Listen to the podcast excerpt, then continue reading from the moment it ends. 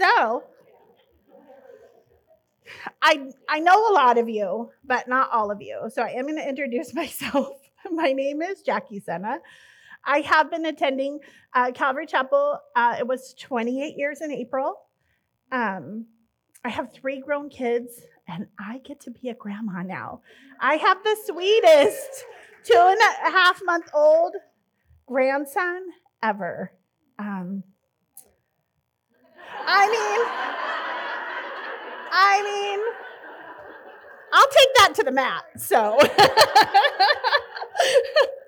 and of course, I pointed out my baby last night, which she loves.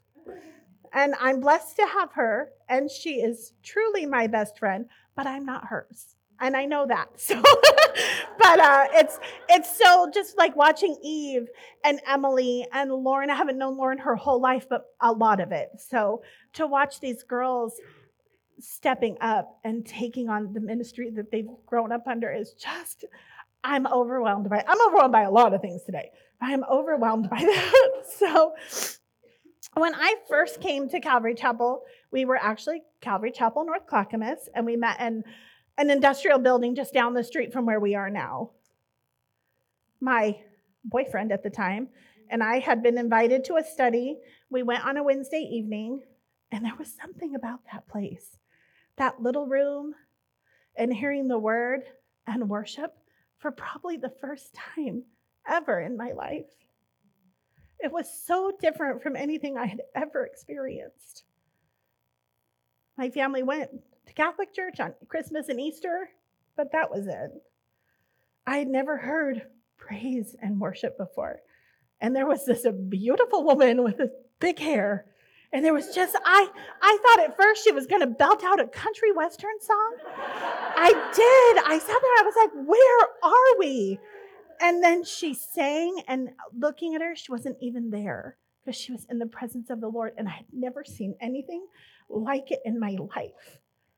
And that very Wednesday night, something began to stir in me. Now, we did continue to come back Sundays and Wednesdays. We weren't believers. We felt like we were too big of a mess. And I remember being sure why we kept coming. Why, we, why are we going back? we get up in the morning, we're getting ready for church. Why, are we going to church? Yeah, why? Because, okay, let's go. So it was shortly after, it took about four, six weeks. Uh, we were trying to get our accounts in order, you know. We didn't want people to not to know we were sinners. So we're trying to, you know, because I thought for sure if anybody knew, like, I, I didn't think like people who walked into church had such bad circumstances as we had. I'm like, what do I say when somebody's like, Are you guys married? Do I go, Yeah, but not to each other? I mean,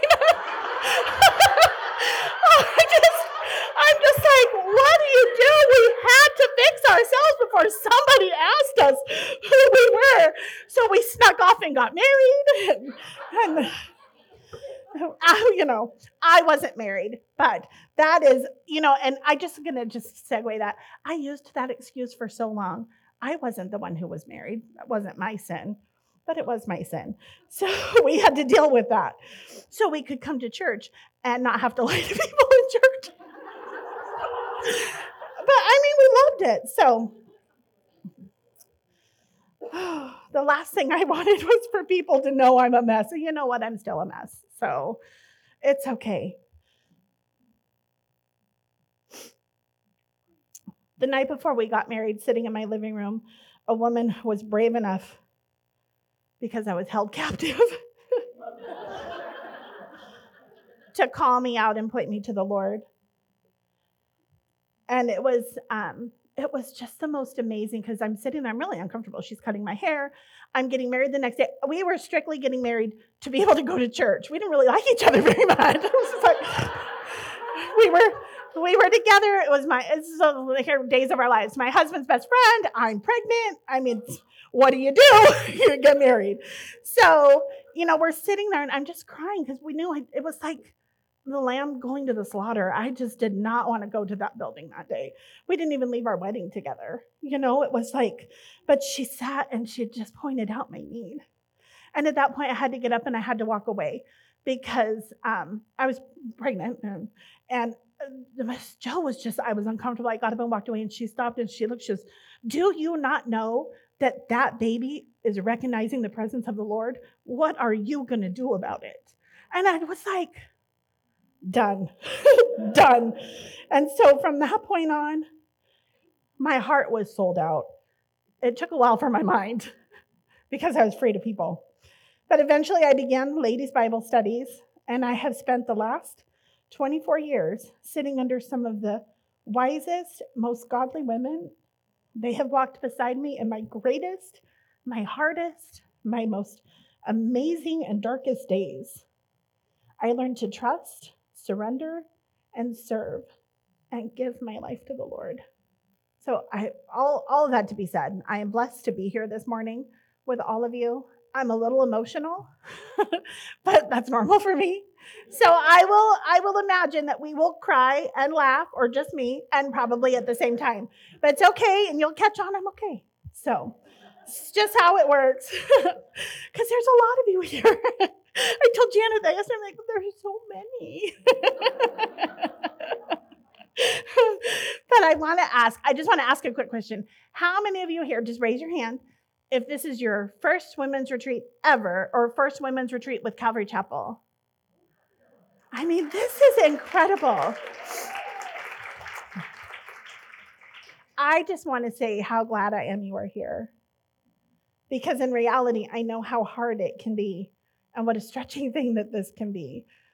I remember when I had no intentions of going to a women's retreat.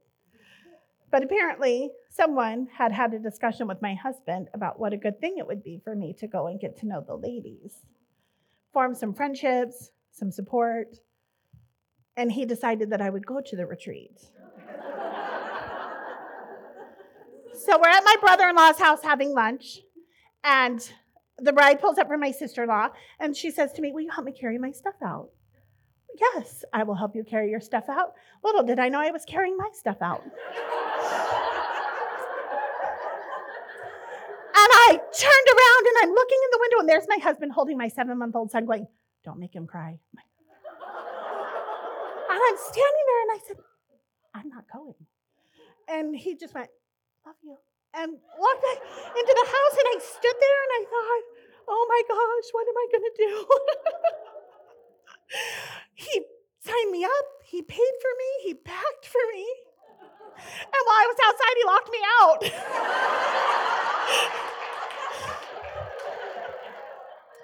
I think I was in such shock that Sandy McQuarrie walks up. She goes, Okay, honey, we're going to listen to Jesus. Come to the car. I was like, okay.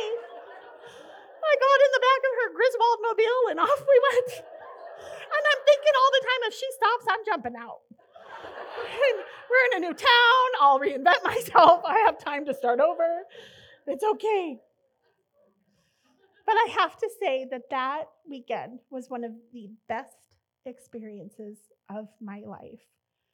Listen, I joined in every activity. I ran around in a cardboard horse. What's it? Joust, joisting. What do you call it? Jousting. I was jousting in a cardboard horse. I ate baked potatoes with my hands. I threw, what we throw, bowling balls? We were tossing anvils for Jesus. I, but I fell in love with the very thing I was afraid of fellowship, women, the word. But that weekend, friendships were forged.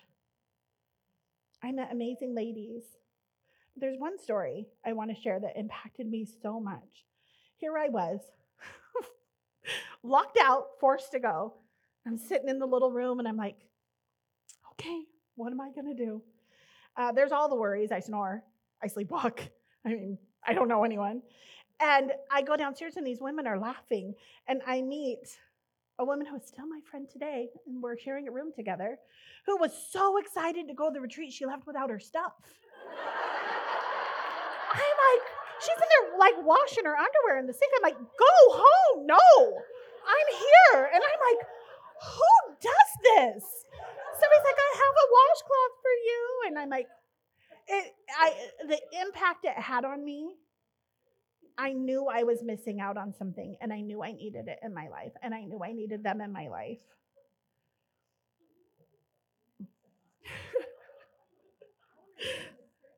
Debbie Stewart.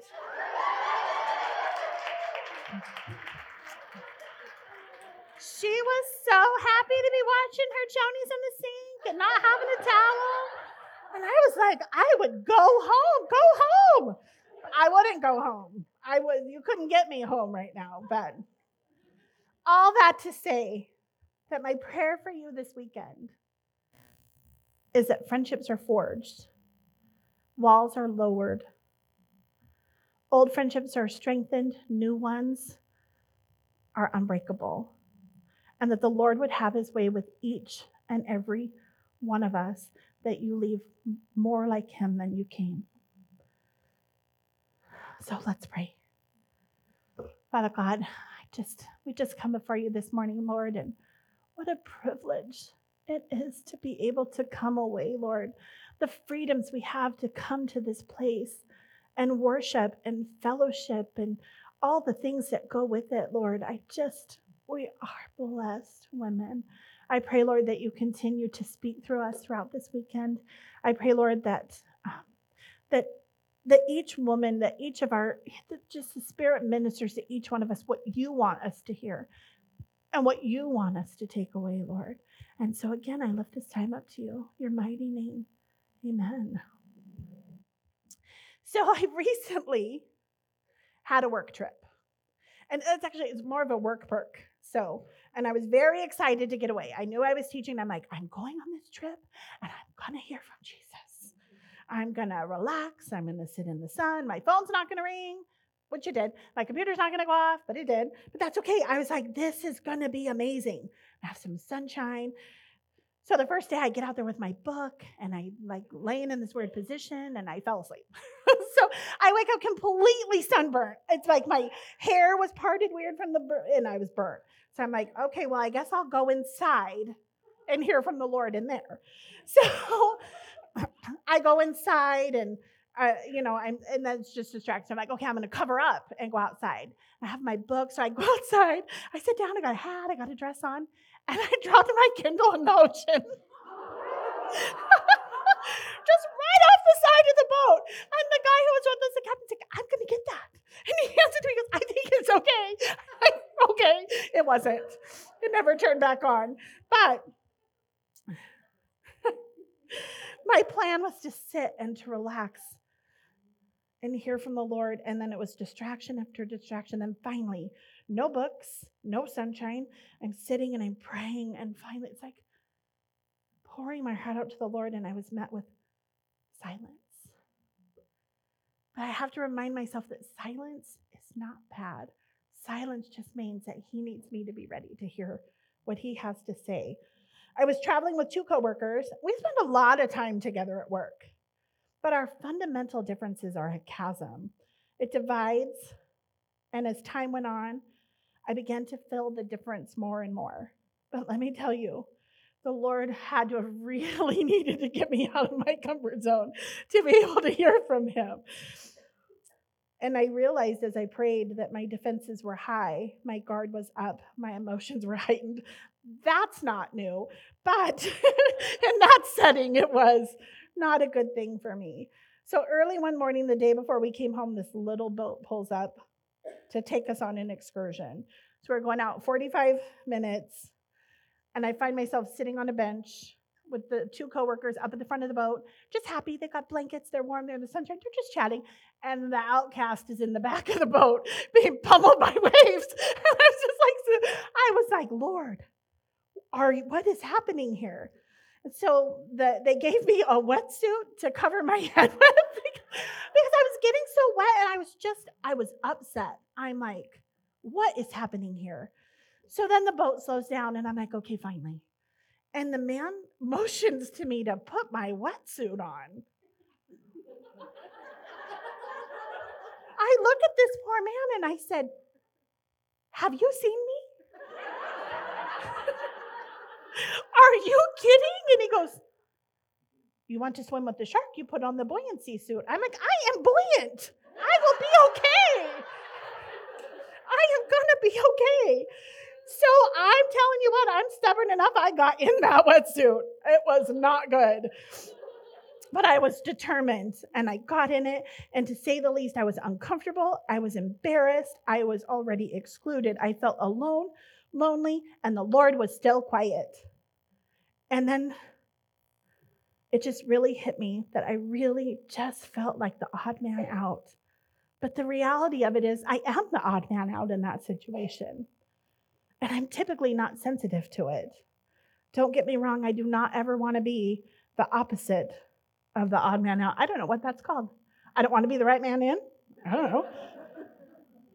But in the eyes of this world, I don't ever want to be seen as an equal. I don't want to conform to fit in. And I prayed again for God to change my heart in my circumstances, not change my circumstances for my heart, but to embrace the things that make me different. Who makes me different?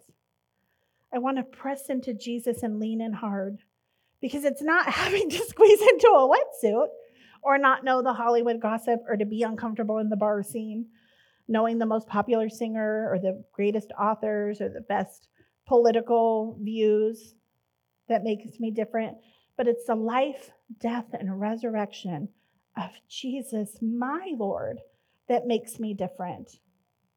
So while I may not measure to the world's standards, I don't want to. I don't ever want to be measured up against that measuring stick, but I want to be measured up against the heart of Jesus. And when I came to grips with my whiny pity party, the silence ended.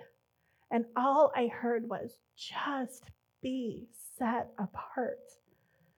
And when I got back in the boat, I emailed Janet. and I didn't give her all this detail, but I gave her quite a bit of it. And uh, I said, that's what I want to talk about is being set apart. So then the question has to be asked what does it mean to be set apart? To be set apart means to act and think differently. It means God chose you specifically for a purpose. We are not here to take up space. We are here to love his truth and to be a light to the world, but not of the world. As believers, we are chosen, set apart to live a life that glorifies God in all things.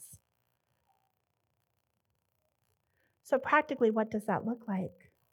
It looks like someone who is not perfect, but someone who lives a life yielded and leaned into God and ready to be his hands and feet at any time. I struggled with the message because I felt like I can't teach someone to be set apart. I can't teach you that because it's not my work and it's not your work. It's Jesus' work in you. The response is being willing, being willing to go where he's going to take you. And I felt like this word from the Lord fits so perfectly with our theme for such a time as this because you can't have for such a time as this if you're not set apart for that purpose. I looked for some examples in the Bible of people who were set apart. Joseph embraced his set apart for such a time as this when he spoke God's words and carried out God's will in the pagan land of Egypt. Daniel had his set apart for such a time as this when he took a lonely, courageous stand against the blasphemy of a prideful king.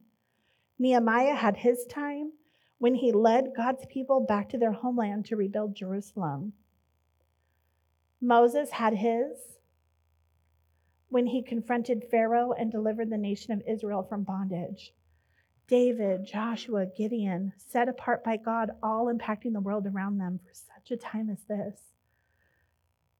I could name so many women I know in my life, so many women who are here in this room that have embraced God and used what He has purposed them for for their such a time as this.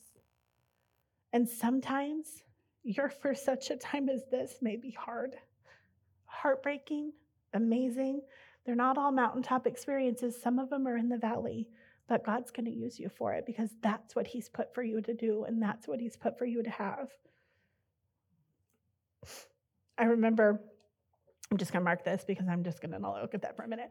Um, I remember one of the most profound things somebody said to me. I was trying to figure out sorry, why something we were going through could be part of God's plan. And this woman who I was terrified of walked up to me, grabbed me, hugged me, and whispered in my ear, God will use this for you and for your kids because I went through this too. I lost my dad too, and they're going to be okay. And it, you know, we need to hear these things. You need to have people tell you. I have been able to sit in my office and hold someone's hand and tell them, you know, I know this is scary. Cancer is scary, but God has this, and He can get you through it. Death is scary. Division, these things are scary, but God allows it to happen for us to be more like Him and to be used by Him.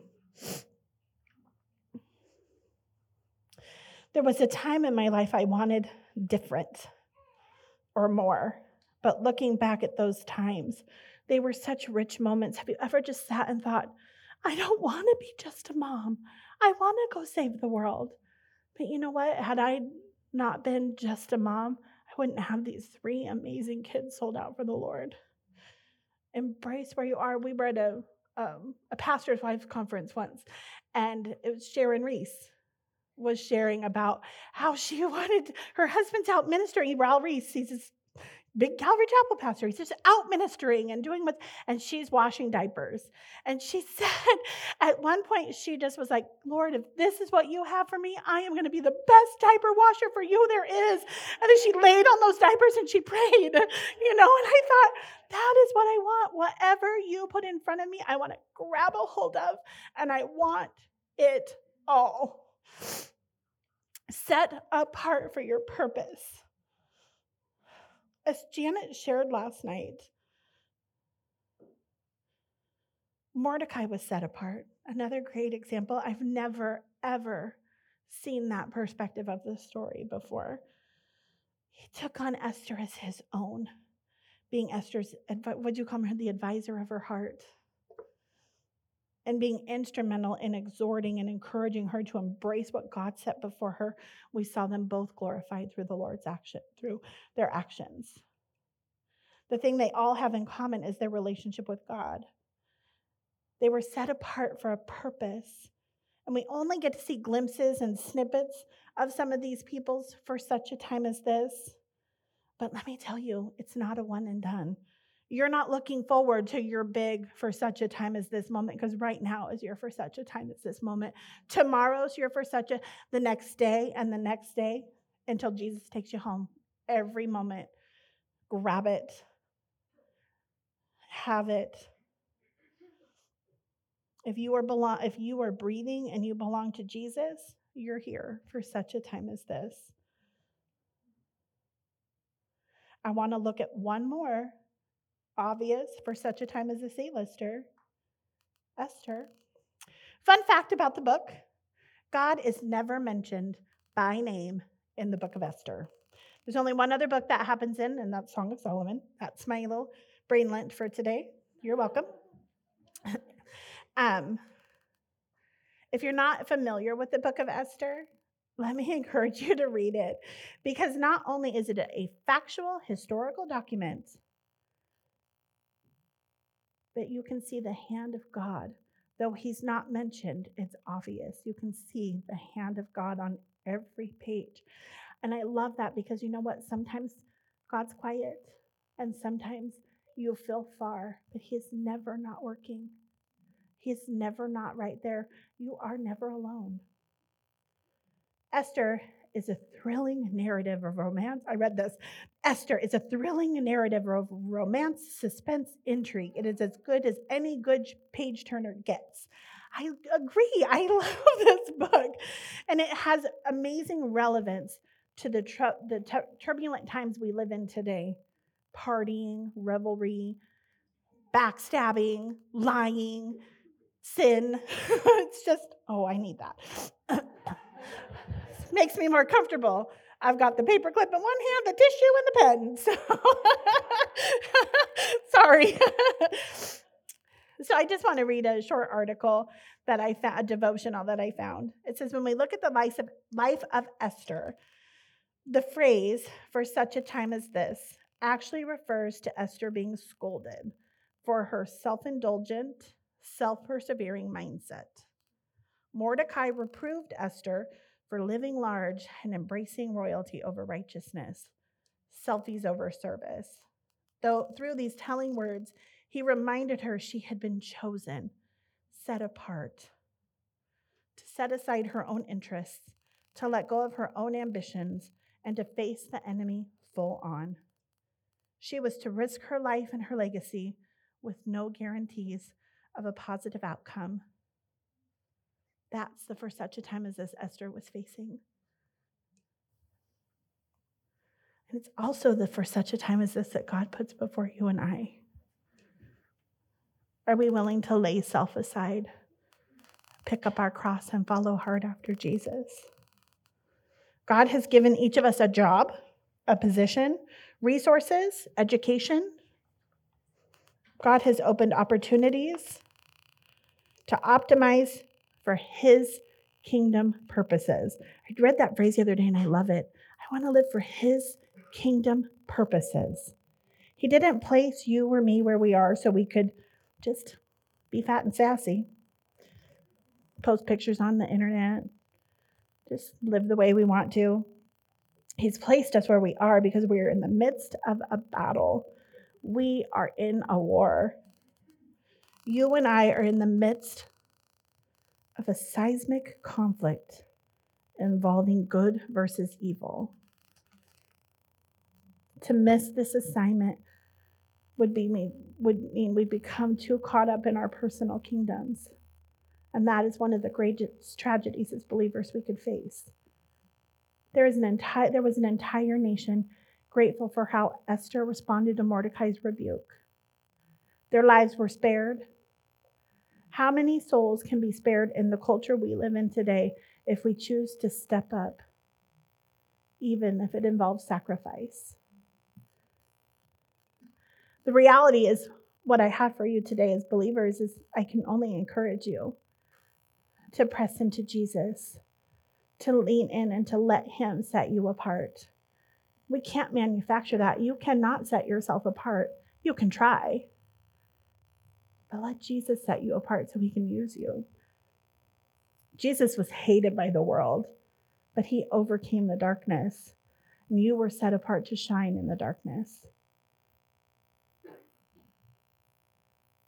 When God is at work in our lives, we begin to desire the things of God, not the things of the world.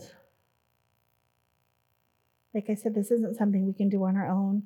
We need the grace of God to help us be different from the world. The good news is, is we are a new creation in Christ, and the old life is gone. 1 Peter 2 9 says, But you are a chosen race, a royal priesthood, a holy nation and a people for his possession, so that you may proclaim the praises of the one who called you out of darkness and into his marvelous light.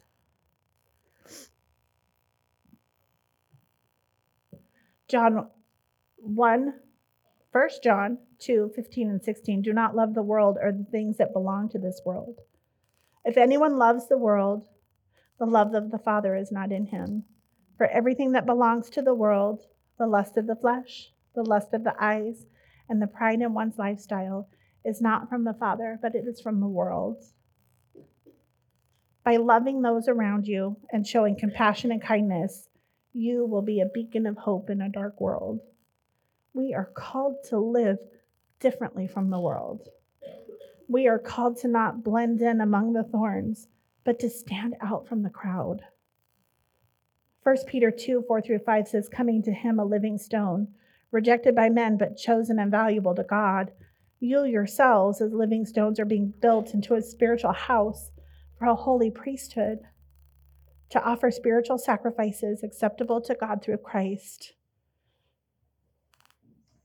We are set apart to show the love of God and to live in a way that glorifies his name. While you might look like a stranger to the world, you are no stranger to the heavenly places. God has set you apart for a purpose. He has chosen you to be his hands and his feet here. Does that not amaze you? That each of us, we get to be Jesus with skin on. You get to be his hands and feet. One thing that really stood out to me about two of the examples. The first one was Moses. when confronted with the burning bush and the booming word of God coming out of it, he said, That's probably not me. that you're, I'm not eloquent. I think I would be like one of those, those fainting goats. Bush speaking, I'd just be dead. Just dead. And I would like to think I would be like, God, taking my shoes off, let's go. But I think I'd do the same. I'd be like, um, I think you, oh, I the wrong person walked by the bush. Someone better will be by in a minute. But he's not looking for better, he's looking for willing. And Esther, at first, you know, she gets her message and she's like, mm, yeah, well, no, I don't know that I want to do that. But both had a change of heart and embraced what they were set apart for loving God's people. Mordecai went one step further and told Esther that if not her, then somebody else was going to do it. That is so sobering that if you're not going to respond, he's going to just find someone else because you know what? He doesn't need you. He allows you, he asks you. But if you're not going to do it, somebody else is going to do it. I don't want someone else to do it. I want to do it. And I want to remember that when he asks me to do it, that I'm going to grab a hold of it, whether I'm afraid of it, whether I'm like, um, find someone better, or no, no, I don't want to. I just want my response to be yes. I love that song. I want my response to be yes and amen. I will do it. I want to be set apart. And you know what happens when we're not willing to be set apart? We become set aside. Lord, never let us willing, be willing to be set aside. First Thessalonians 2:12 we encouraged, comforted, comforted and implored each one of you to walk worthy of God who calls you into his kingdom and glory. It requires hard work and perseverance. God's work and his perseverance in your life. We just need to respond. In this life, in this state we live in, it is not for the faint of heart. Have you been out there? Have you turned on the TV? It's terrifying. I think of the world my grandson's going to grow up in the confusion, the chaos. There are no absolutes for anyone anymore. Instead of conforming to the world, we are called to conform to the image of Christ. Our conduct and our behavior should reflect Christ. The Spirit works in us, changing our hearts so we are different than those who remain in the world. The older I get, the more I realize that life is a little less princessy than I had hoped it would be. that there are more hardships and heartaches than I ever expected. Esther followed God's direction, patiently waiting for the right moment. God opened the king's heart for her plight, which resulted in, fav- uh, in favor bestowed upon Esther, Mordecai, and the Jewish people. Whatever circumstances we wake up to each day, know that our for such a time as this is right now, right here. We can trust the King of Kings as we say yes in obedience to what has been set, what we have been set apart for.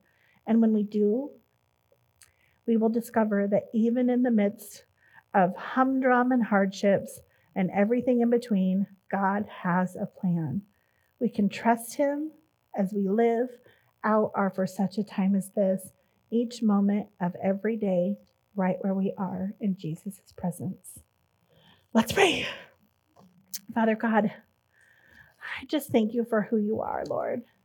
I thank you for how you love us. I thank you, Lord, that you would take a room of 150 plus women, broken, tired. We struggle. We have good days, we have bad days. Lord, but you want to use us, imperfect as we may be, maybe cast out by the world's standards, Lord, but you, you want to use us. You want to grow us to go and make a difference for the world. Lord, if somebody doesn't go and talk to them, who will? I just pray, Lord, that you make us influencers for you. Lord, that you help us just to be aware where we are and how you want to use us for this day, Father God. Lord, we love you. We praise you. I lift up the rest of the day to you, Lord. I pray, um, I just pray for Angela as she's going to come up and share in a bit, Lord, and just everything that goes on through this day, Lord, that you would have your way with us. We love you and we praise you in your mighty name. Amen.